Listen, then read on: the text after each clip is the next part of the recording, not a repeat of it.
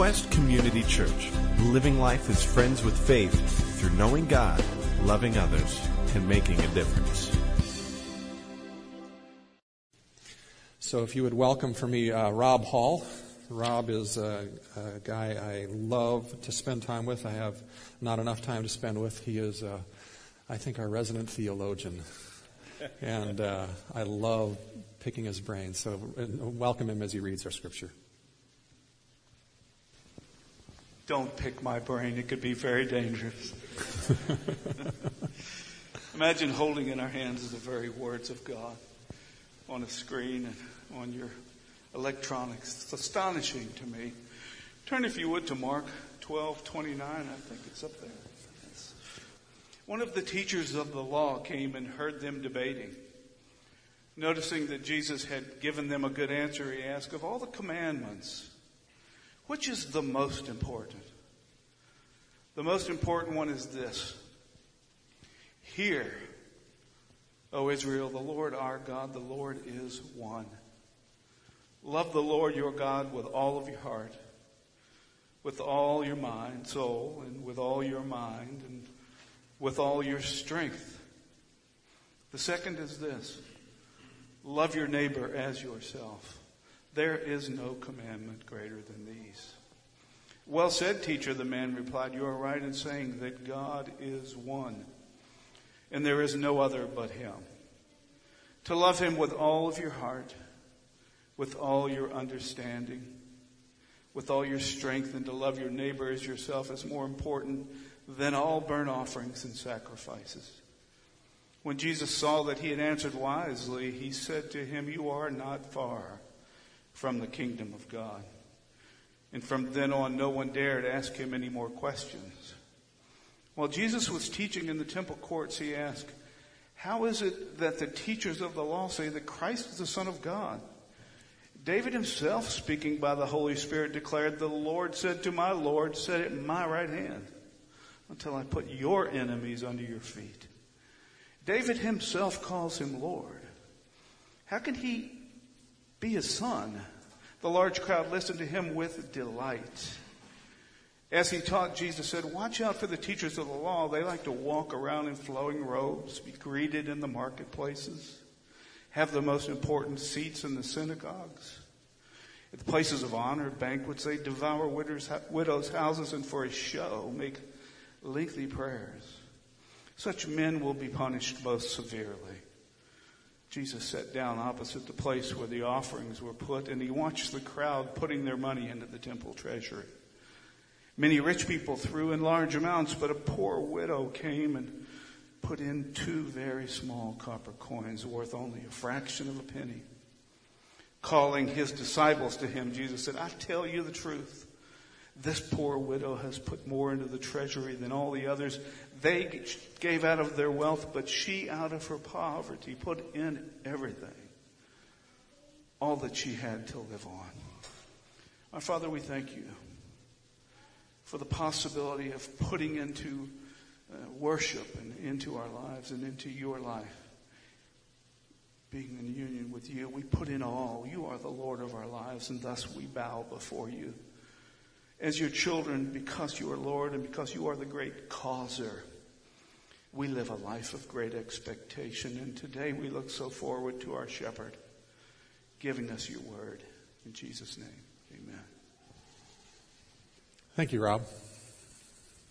So we've been in a series on the real Jesus for quite some time, and for those of you who are wondering how long we're going to be on it, we're going to have uh, one more Sunday next Sunday, and it's going to be uh, an interesting one. And uh, and then we're going to take a break for Christmas, and after the first of the year, we're going to come back and deal with uh, right before Easter. We're going to finish it up dealing with the last weekend of Jesus. But the part of the passage we've been in lately has been an interesting part, uh, for me at least, because it's basically, you could describe it as the place that is Jesus versus. It's this series of debates, it's this series of arguments that are going on where the religious leaders and the political leaders are trying to trap Jesus, trying to trick him, trying to find something wrong in him. And it, you just have this series of debates going on. And we come to this section today where, in the middle of this, uh, we tend to think that all the debates with Jesus were acrimonious of nature. They were difficult, tough, accusing. But this one actually comes out of. Uh, religious leader who looked at him and said, Wow, you've answered really amazingly. And he asks him this core question that is a, a, real common question to be asked of people all throughout Jesus' day, and we ask it today of people who are teachers as well. Uh, it goes like this Of all the commandments, which is the most important? And the Jews recognized 613 commandments, so they're asking him to go 613 and put it in one phrase. What's the most important. And Jesus boils it down to one statement, which we commonly refer to this way and know as the great commandment in Christian theology. It's called the love. It says the love, love the Lord your God with all your heart and with all your soul and with all your mind and with all your strength. And then he throws in a second, and love your neighbor as yourself. I think I would have thrown in 10 or 15 because I don't think I could distill 613 into two, but Jesus did an amazing job. And then he says there's no commandment greater than these. Which basically says if you read the rest of the Bible, all the other commandments, all those are is commentary as to what love looks like. And for us, sometimes when we read the Bible, if we don't keep that in mind, we get really confused and we misinterpret what it means. If we don't read everything as a description of what love is and of God trying to teach us what that looks like lived out, then we miss the heart of what's trying to be communicated. But Jesus gives an answer here that, frankly, in the midst of all the brilliance we've seen the last few weeks in the debates, is really not a profound answer. The answer he gives is something that was very common. It was actually called the Shema in the Jewish culture. It was the prayer they prayed morning and evening, every day. And so it's not like he's blowing them away with something they haven't heard. But the full Shema actually says this Hear, O Israel, the Lord our God, the Lord is one. And then it goes on into the what we normally refer to as the great commandment. Love the Lord your God with your heart, all your heart, with all your soul, with all your mind, and all your strength. Now, isn't that kind of an interesting prayer? I mean, because that's what it was for the Jewish people. That's not typically what we think of as prayer, is it? And yet, we think of the great commandment and we don't actually remember where it starts. How many of you realize that the Hear O Israel is part of the Great Commandment if you have been around church for a while? Most of us start with love the Lord your God with all your heart, with all your soul, with all your mind. And we treat the rest as a preamble. But I'm going to submit to you today that not only in this text, but in the texts that follow this that we've read today, Jesus is, the meat of the text is actually this first phrase of the Great Commandment. And Jesus actually spends the rest of the time, all the way to the climax of this Jesus versus section, illustrating that for us. It starts off and basically tells us a lot about prayer and about our approach to God. It uses the word hear, and that, that word is just basically to mean a listening, attentive heart, and or or another way to translate it is to give ear. And you know, when you say to someone in a conversation, "Will you give them your ear?" What are you saying? You're saying, "Will you just focus your attention? Will you just ponder? Will you just take a moment to set aside?" And prayer, Jesus says, is not so much about what we say but it actually starts with, with hearing. And the context of the words this word is, is not just listening, it's a worshipful word. It's a pondering, it's an adoring, it's, it's a giving your undivided attention to.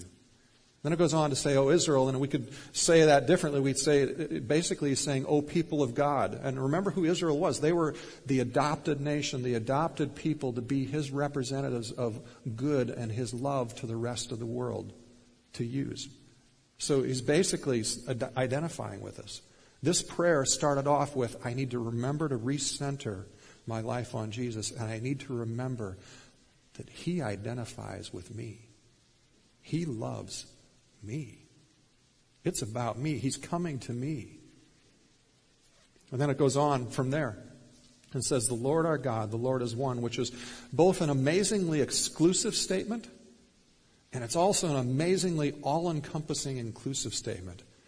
It's basically telling us there's no other God And to him, we have to swear ultimate allegiance, an exclusive statement, excluding people who think differently than that as, as being not truth. But yet it's all inclusive in the fact that it says he is the only one who created everything that we have, everything that we are. He's one. He's the one most important thing.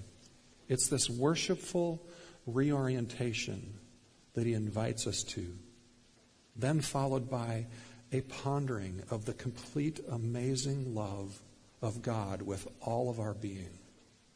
Jesus, in a sense, as he's been doing through this whole debate time, is teaching us again about change and how we change. And the problem is when we get the first and second commandments right, but we uh, we tend to fall into the trap of religion when we, when we focus on these commandments. And we tend to trade a, a, slavery to obvious sin to a slavery to religiously trying to learn to love and rid ourselves of things that are unloving and prove ourselves, which gets at the core message, core question of today's message, which is this.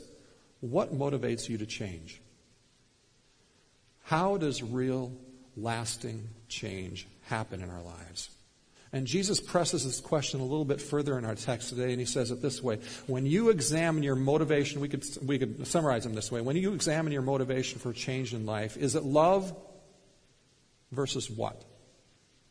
Now, many years ago, six, seven, eight, nine years ago, I was talking with a really good friend of mine.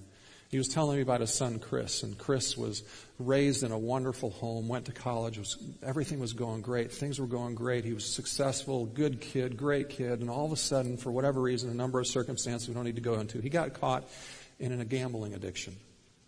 And it kept coming back over and over again. And, and, and, every time he'd blow it, he was so remorseful. He'd come to friends of his, he'd come to his dad, and he'd, he'd just say how sorry he was, and he'd repent, and he'd, put, he'd pursue his relationship with God and try to, try to do things right. And things were going a little better for a while, and he got married to this wonderful, wonderful lady and who knew fully about his past, and they put systems in place to make sure that it was going to be okay and he wasn't going to jeopardize the family income. But somehow, Chris would occasionally find ways around all those systems, and he'd go and blow the stuff they needed for their core money, their core expenses. And I, I remember talking to the dad throughout a couple year process of, of working with him, and uh, and the dad would just say how how much he'd be with Chris, and Chris would just cry. He would just say, I don't want to be like this. I wish I wasn't like this. I can't seem to change. One day, his dad got a call that his son Chris had stolen money from his job and employer and gone and blown it, and he was on his way to jail, and his marriage was over. And maybe you found yourself in similar circumstances, maybe not, maybe not as severe, hopefully not as severe and painful, but many of us probably have found ourselves in circumstances like that, where we've sinned or someone in the right life around us has sinned and they repeat that sin over and over again and they repent and they we promise to change. And, and when it's us we promise to change. And sometimes we even go as far as promising to god that we're going to get back in church or we're going to get in relationship or we're going to get in the bible or we, we list these things that we're going to do in our faith to try to bring change and then we do it ever again and sometimes it's really disillusioning we wonder will i ever change and the problem is that there's lots of things in life that we hang our hope on for change. For Chris, the hope was in wealth and that wealth would make his life better. And for whatever reason, that sought made him choose to seek quick gain, to try to solve his ills and his problems. But, but for all of us, when we continue to fall and we return to that same place of defeat, uh, isn't your reaction that you kind of pump yourself up and you try to get more hope, and you try to resolve and go out and do the right thing, and we keep pumping up our hope, and then each time we fall, it just seems like we fall a little further. Even if we don't fall further behaviorally or morally, we fall further in our passion and our zeal for being something more ideal, something better. I think it begs the question how do we deal with real life change? Because we all face seasons where there's slow change, right? And, and, and how do we deal with the seasons when we regress? When we just want to say to ourselves, with almost with a loathing sense, I thought I was over that. And now it feels like I'm back at square one. As a staff, we've been actually working through a book called Redemption by Mike Wilkerson. And, uh, and it's a book that we're going to use for some groups in the future, so that's the reason we've been working through it as a staff together. Chapter 7 actually addresses this thing, this issue of, of how, what do we put our hope in for change? What are the common things that all of us put our hope in? And let me just summarize what he says. We, we tend to, for some of us, we tend to put our hope in staying busy and, and finding something that's a, it's a diversion.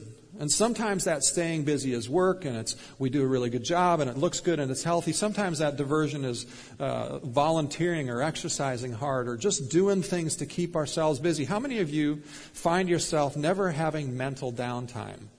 Whenever you have downtime, you're always picking up the iPhone. I, I I struggle. I have to watch myself. I have to be guilty with. I, I, can be guilty of this. Picking up the iPhone and just constantly keeping yourself busy, constantly keeping yourself diverted from any kind of mental downtime.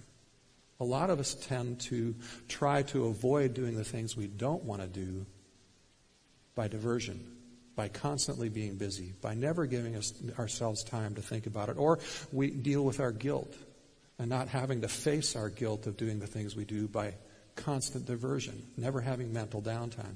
Uh, others of us, uh, uh, or others of you, maybe, maybe you can't do that. Maybe you can't do the constant busy. Maybe you can't do what you might refer to as turning a blind eye and, to life and numbing it. So you decide instead to intensely pursue growth. After all, a more disciplined approach to life in pursuing growth leads to greater success, right? And of course, we know there's truth in that. A few years ago, I was sitting in a room with a guy who was one of the most successful entrepreneurs in America in terms of the uh, church and faith world. And he was talking about somebody who was even more successful than him. And, and the, lots of questions going back and forth, everybody wanting to know what makes you successful and all this stuff. And he looked at us at one point and he said, You know, Wayne, he was referring to a guy named Wayne, he says, Wayne is far more disciplined than everybody else in this room. And that sets him apart. And isn't there a measure of truth in that, right? We all understand that, right? But when we live in that life, that sense of constant probing, that sense of constantly having to look for the next weakness, constantly having to look for the next problem, constantly having to deal with that sin and try to root it out and just, just this intensity of trying to get rid of everything, isn't that, doesn't, for you, doesn't that lead to a really heavy life? Doesn't it lead to a life where you go, man, am I ever going to get to the bottom of this? Tim Keller comments on it. He says, There's a certain sense in which we spend our entire lives thinking we've reached the bottom of our hearts. We've dug that roto-rooter deep enough and we've gotten everything out in there. We've got, we've dealt with enough of our weaknesses and our failings that aren't necessarily sin-oriented, but we just got to fix them and be more disciplined. We've dealt with enough of that that we come to this point where we, or we hope we'll come to this point where we've hit the bottom and there's nothing else. And, and he goes on and says it's only to find it's a false bottom. There's always more. There's always deeper. There's always something more we can do. And how do we live with that stress? Some put their hope in Christian accountability relationships. And we think as long as someone is keeping an eye on us, as long as we have this spy in our life who we trust, who's looking over our shoulder, examining our, our, our, our actions, that, that we won't stray too far and we'll be okay. And uh, again, a couple weeks ago, we talked about the importance of confession, right? The Bible talks about confess so that you may be healed. And the fact if we don't have those kinds of relationships in our life where we're honest, where we confess our junk honestly with people, we will always be religious. We will always be hypocrites until we learn to have that kind of freedom in our relationships with people. We'll never experience grace until people know us for who we are and because of Christ in them love us in spite of it, right? So that's important. But a wayward heart is never truly restrained by the accountability of others. If that's all that keeps us from sinning our watchful eyes, it won't last long. Others put their hope for in, in, in a change in season in life. You know, there's the there's the whole idea of uh, the young man caught in pornography, and he believes that if he gets married that, and has unrestricted access to sex, he will solve everything. Now, first of all, we got to ask the question: What on earth is that guy smoking? Right? I mean, that's just not reality in marriage, right? It doesn't change things, does it? But we've got other people who think that, well, a different job will change me, a different opportunity, a different boss. Uh, some people go and hang their hope on having kids will, will help motivate me to live better because I don't want to pass on to them what I received growing up. And so there's something about kids or grandkids that'll help motivate me, or, or a new relationship that'll give me a sense of meaning and remove the drive that leads me to those destructive behaviors in my life. But they don't work. And then there's some who put their hope in this is kind of a hope and hope in this one is kind of hard to put together. It's almost a fatalistic, overwhelmed sense of hope that and it's this that one day the wave that hits me with all the cruddy way I'm living will be so big and so strong that it'll make me hit bottom and I will feel so much pain that I'll finally have the want to to really change. It's not like the other one that's trying to find bottom by constantly pushing and being intense about solving all the problems in our life. This one is just kind of sitting there going, someday life's going to steamroll me and maybe it'll be painful enough and maybe then I'll be able to change. But until then, I'm pretty hopeless because nothing seems to work, right? There's no solid hope in any of these. And yet, I think for all of us, and myself included, don't we find ourselves putting hope in some of these things? We read the self help books. We read the best books on business. We read the best books on marriage. We do the classes. We do the things. We try to. And sometimes we just hope that sticking together and time will fix all everything in life.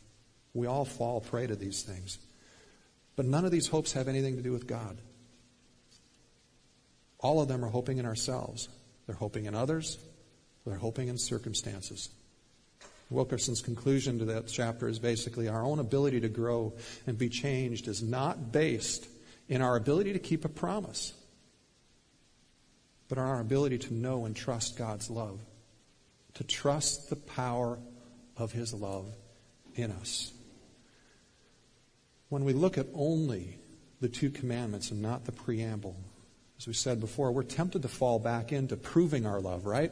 We read these two commandments about proving our love to God, about loving God and loving others, and we want to prove it, right? So we work really hard to prove our love, or we strive for it. We put all the things in place, or, or we fall prey to trying to root out all the unloving things in our life and being negative focused, problem solution focused. But the great commandment tells us that's not the way.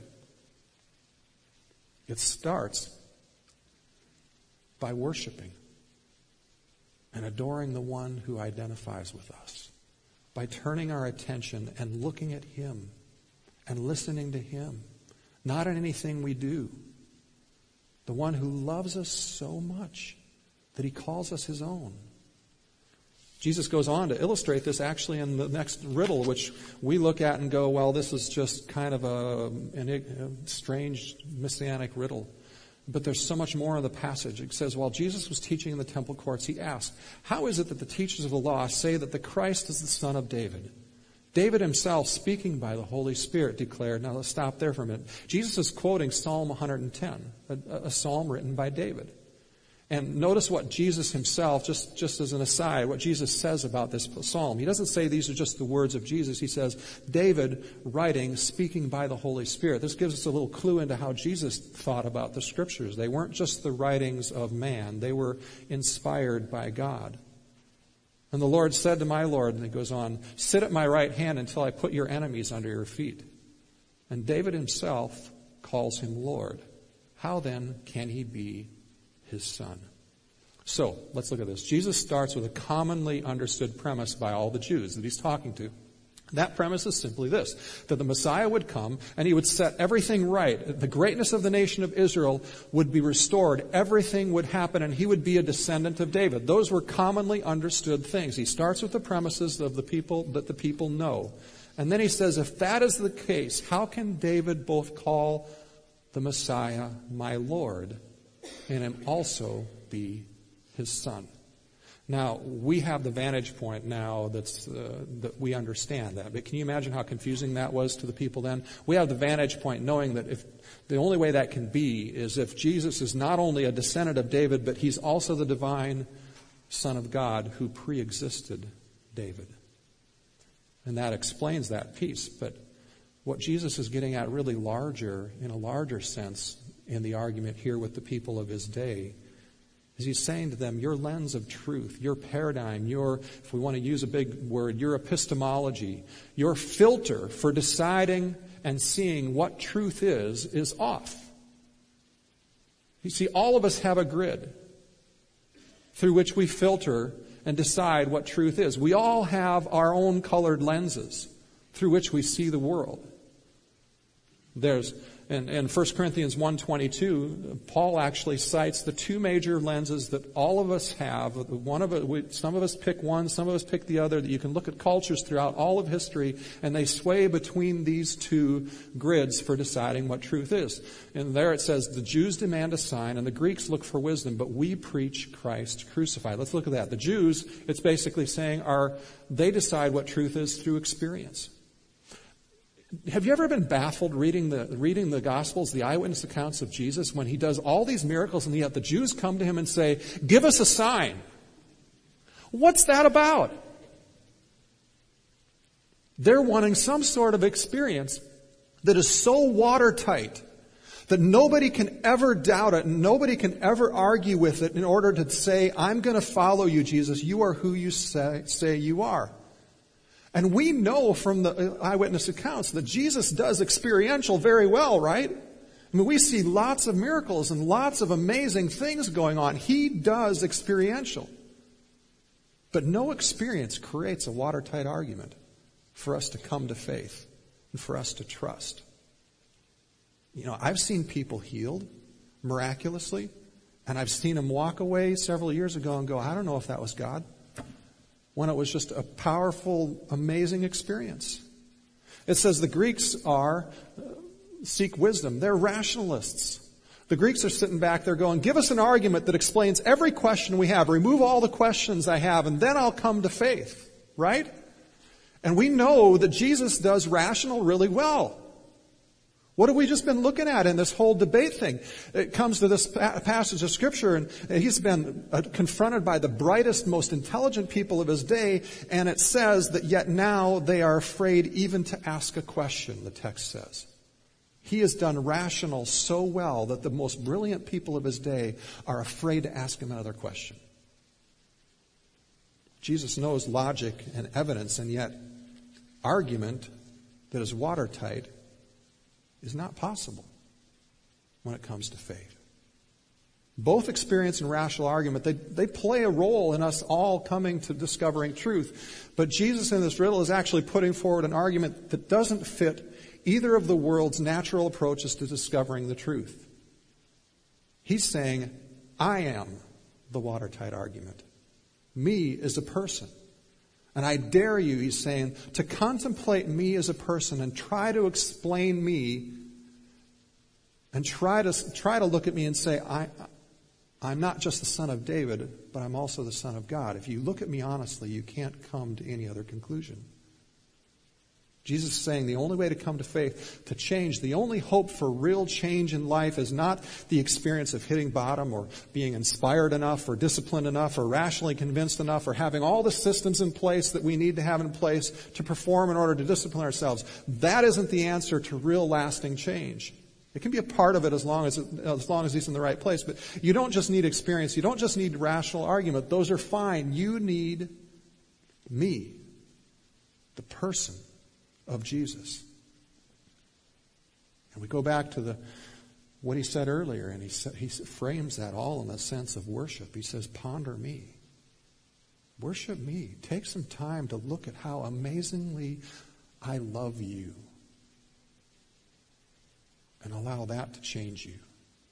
See, our own ability to believe, our own ability to grow and be changed is not based on our ability to keep a promise but on our worship of God and our worship of who He is and pondering that and trusting that His love and trusting the power of His love to save us and to change us and to grow us and to free us. And Jesus then tacks on a story which kind of is the culmination of this whole argument with skeptics through this whole passage and the culmination of what he's saying today in the story that we commonly refer to in Christian theology as the widow's mite.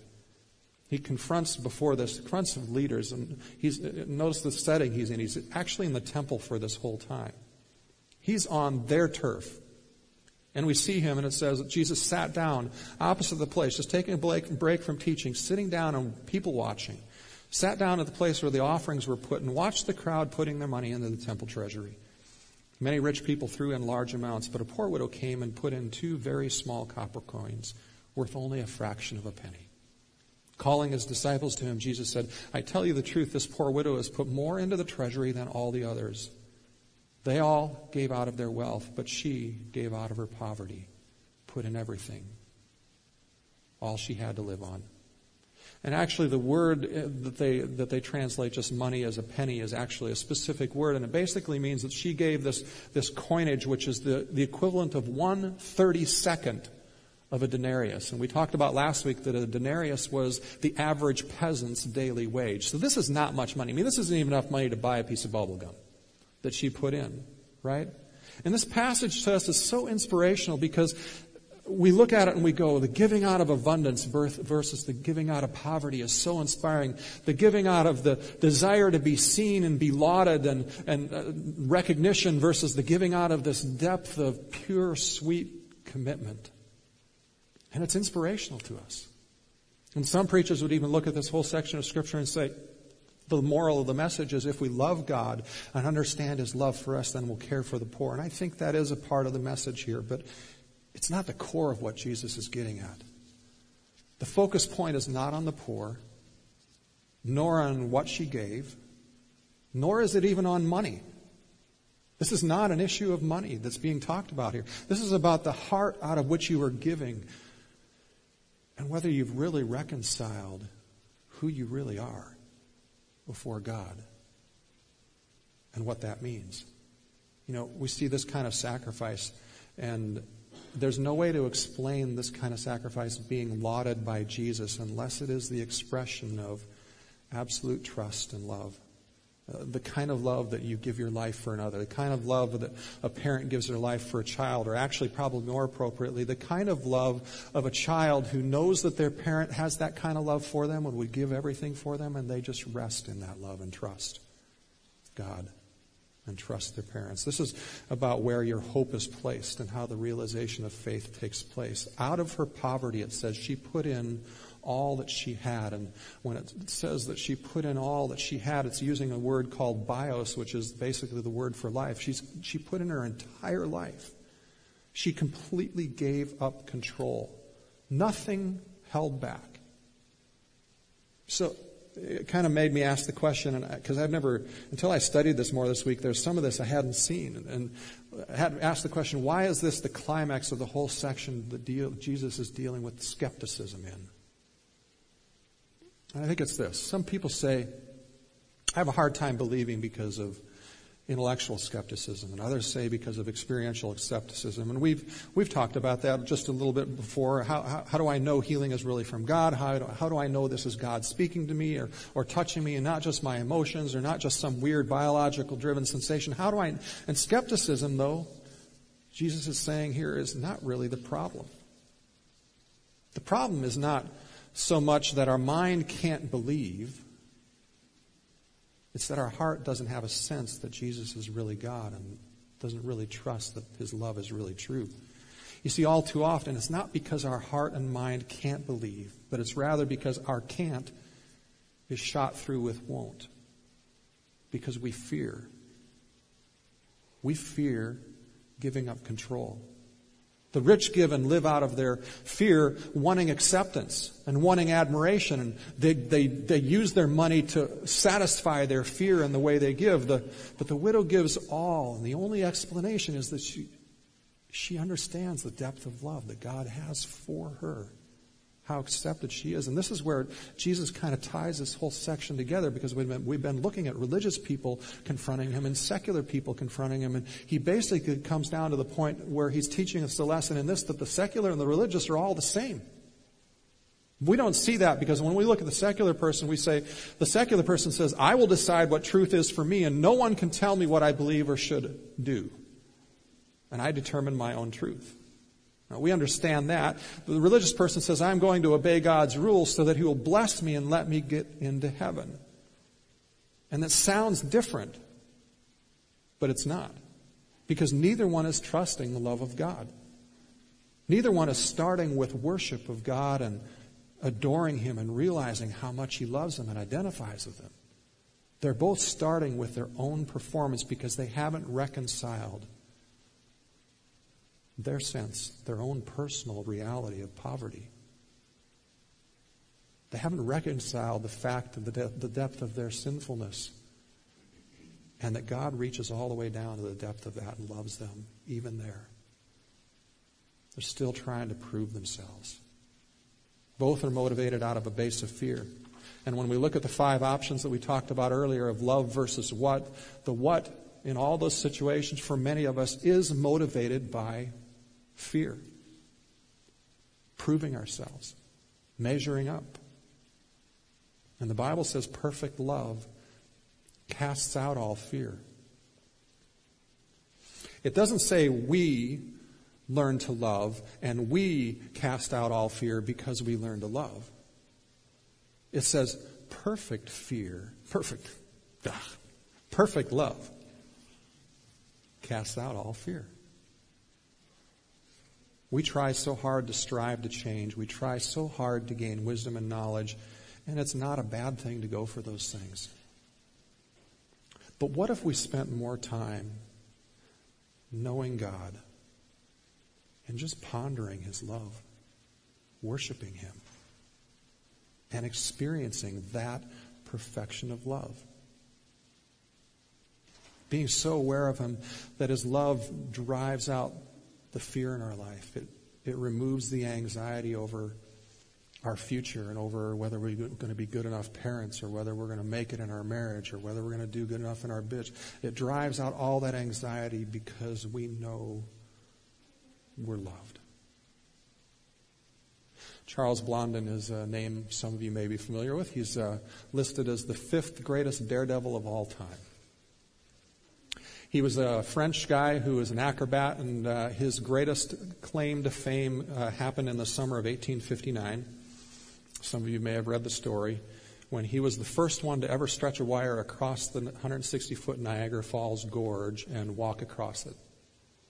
His manager, his business manager, Harry, and he came there for the summer. And they drew such a large crowd that first time that they decided, we're going to do this like every few days or every week. I can't remember how long, how many times it was. So they kept coming up with different stunts that they would do to draw crowds and get people to come. And so you see them over the course of that summer. He he walks across uh, with a wheelbarrow.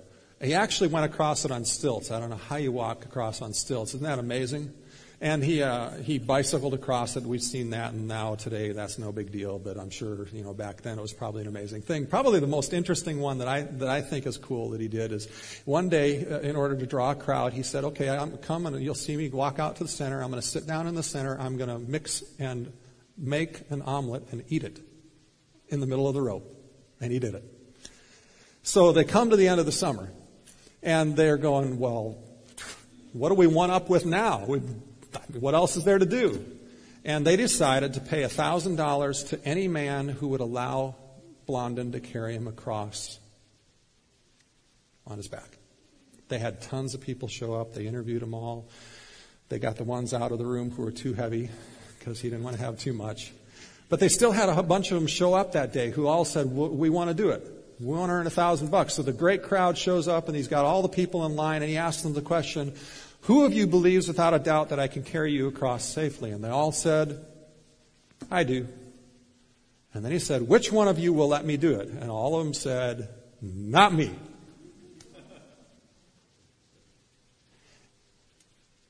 Isn't that true of our faith sometimes? Don't we sometimes say, I believe you, God, but really it's not can't believe, it's not, it's won't believe? Let you do that for me? So Blondin, Charles Blondin turns to his manager and says, Well, we got a big crowd, got to deliver. Jump on my back. You got to be the one. Harry was a little bigger than he wanted to carry. He was a little heavier than he wanted to carry. And as the story goes that he got out into the middle and because he was starting to fatigue in the middle, he was swaying more. And every time he would sway, Harry on his back would do counterbalance and try to move the other direction. And every time Harry moved the other direction, it would make him sway even more. And the crowd, as they recorded that day in the comments, basically said they all thought he was going to die because it was getting so bad. And Blondin in the middle of the rope one time is said to have leaned, leaned around and shouted at him and, and said, Harry, till I clear this place, you must become a part of me, mind, body, and soul. If I sway, you must rest in me completely and sway completely with me. Do not attempt to do any balancing yourself. If you do, we shall both go down to our death. See, Blondin said, if you try to save yourself, you will lose yourself. And Jesus says the same thing to us. Blondin said, You must trust me completely. And Jesus says the same to you. Blondin, truth be told, could have dropped him. They could have both gone to their death. But Jesus can't. Because Jesus has already dropped down to the depths of sin, into the swirling churn below you and taken all that for you? Will you trust in His love or your strength to stay busy and distracted to bring change? And to bring peace? Will you trust in His love or in, your, or in your ability to root out that which is evil in your life and to discipline yourself and put the systems in place so you can get rid of all your imperfections and all your failings and lack of performance? Will you trust that or will you trust His love? Will you trust His love or the people's eyes who look over your shoulder or your spouse or your, your friends who hold you accountable more? Who will you trust more? Will you trust His love or will you pursue change, new relationship, a new job, a new break in life? Will you trust His love or put your trust that someday things will be painful enough that you'll want to change? We see Jesus is asking us love versus what? He wants us to allow Him to search our hearts and to remove evil, right? The Bible talks about that. He, he wants us to learn better wisdom and discipline. He wants us to come into new seasons in our life that are a blessing to us. He wants us to have accountability relationships in our life that are, that are good for us. But walking with Christ is first and foremost, and in all things, centered in His love for you. And your only response that he asks is worship. That you would ponder that love and let that love change you. Instead of trying to solve your problems, know him and ponder him and soak in him and worship. Love versus what? You see, Jesus invites us to his love being the permeating motivation of every change in our life. And that starts in worship, not in our actions, not even in our efforts to love other people today, uh, as uh, we worship some more with songs, I want to invite you to, to as just uh, a symbol of pondering His love, come and receive communion if you want, if you're comfortable. It's the greatest tactile symbol we have of how much Jesus identifies with us and the kind of price He paid that His love can change us. We didn't we put him there by our sin, but we didn't put him there by our will. He went there of his own accord for us. It's not us and our striving that makes it happen. So, as the music plays, I, I just want to invite you to come and receive uh, communion and uh, continue to worship for a moment. We'll close.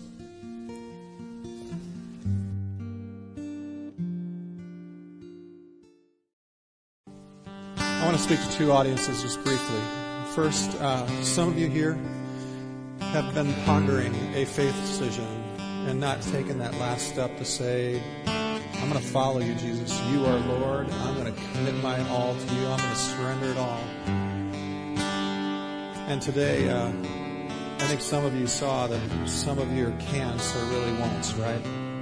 I want to invite you to go past that won't and make that decision. If you want to make that decision, just come and talk to one of us after the service. We'd love, we'd love to pray with you and talk to you. The other application, I think, is to more all of us in general. We are a culture that is uh, successful and driven for success. And I think that many of us fall prey to the heaviness of life, that we're constantly trying to solve problems. We're constantly trying to root out stuff. And we walk with a measure of heaviness in our life. And I want to invite you to take a week off from any critiquing and instead just simply ponder and worship the love of God and see what kind of freedom and peace and change it can bring by reorienting from striving to worshiping and loving. Would you do that this week? God bless. Have a great week. If you want prayer, we'll be back in the corner here in the pod area. I will my.